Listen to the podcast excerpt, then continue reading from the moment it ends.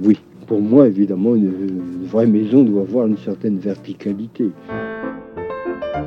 Il faut, pour le moins, n'est-ce pas, avoir euh, une cave et un grenier, naturellement.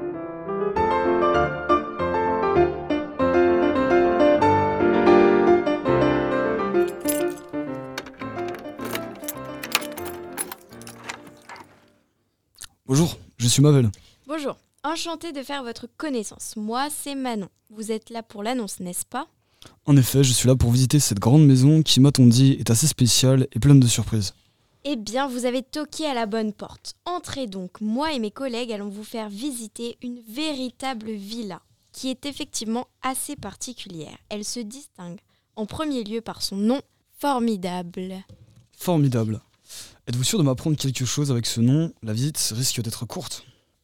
Détrompez-vous, mon cher monsieur. Lorsque l'on pénètre véritablement à l'intérieur de cette maison, nous prenons alors réellement conscience de sa grandeur et de sa diversité. Elle dispose de multiples éléments dont nous ignorons généralement les tenants. Je vous en prie, donnez-vous la peine d'entrer. Il est vrai que le rez-de-chaussée m'a l'air immense. Dites-moi Manon, pourquoi y a-t-il plusieurs pièces dans ce même étage? Cette maison aurait-elle plusieurs significations, plusieurs sens?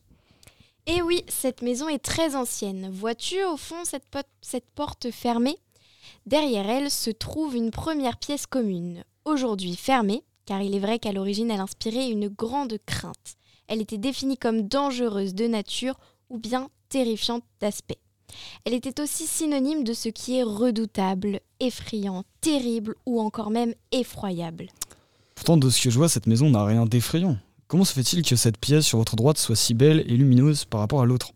Eh bien, c'est qu'à l'origine, elle était terrifiante, mais avec le temps, les gens lui ont accordé un tout autre sens. Maintenant, cette maison formidable est définie comme une maison extraordinaire, qui impressionne par sa force, sa puissance, sa masse ou bien par sa taille. Elle est aujourd'hui synonyme des expressions colossales, énormes, gigantesques et même fantastiques. Et derrière cette troisième porte, quel sens se cache-t-il? J'ai failli oublier. Formidable peut aussi désigner un verre de bière de 80 centilitres de contenance, mais cette pièce vous servira moins. Elle est moins importante que les autres. À vous, Marjane. Mavel, moi c'est Marjane. Veuillez me suivre dans ces escaliers pour la suite de votre visite. Nous allons désormais nous intéresser à la connotation et dénotation de cette villa. J'ai cru comprendre que cette villa était plus complexe que je ne le pensais et qu'elle pouvait exprimer plusieurs idées. Pouvez-vous m'en dire davantage? Bien sûr. Formidable est évocateur de nombreuses choses. Il peut signifier l'étonnement tout comme être associé à la notion de guerre. Vous, Mavel, vous pouvez également commander un formidable, c'est-à-dire un litre de bière. Vous pouvez plus judicieusement aussi le retrouver dans des manuels d'histoire. En 1752, un formidable est un vaisseau de ligne avec 80 canons et 200 hommes à bord. Ou plus récemment, tu peux l'écouter dans des chansons d'Aznavour ou de Stromae. Mais alors cette villa a auparavant connu la guerre et aujourd'hui la musique? C'est exactement cela.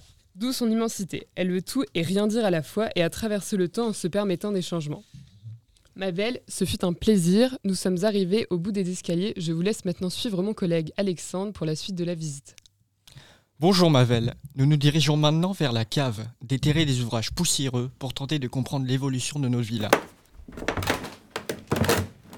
Attention à vous, nous descendons très bas pour aller chercher cette fondation, une étymologie latine.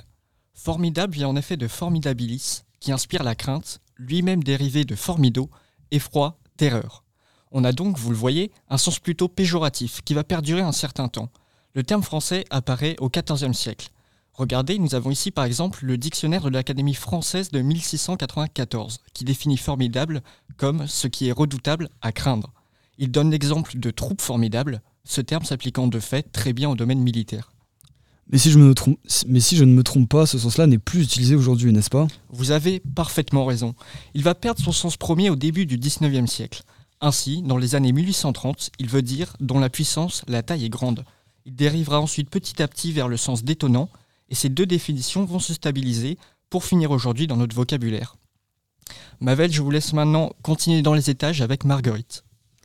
La visite va bientôt s'achever, ne vous inquiétez pas. Mais il nous reste encore de belles choses à voir. Entrons dans le studio à notre droite. Rien de tel qu'une bonne acoustique pour prêter attention aux sonorités de ce mot. Écoutez. You are the one for me, for me, for me formidable. Vous reconnaissez? Bien sûr, c'est formidable de Charles Aznavour.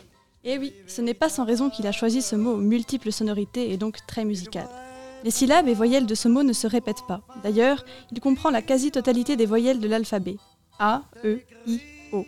Cela donne au mot une sonorité particulière et harmonieuse.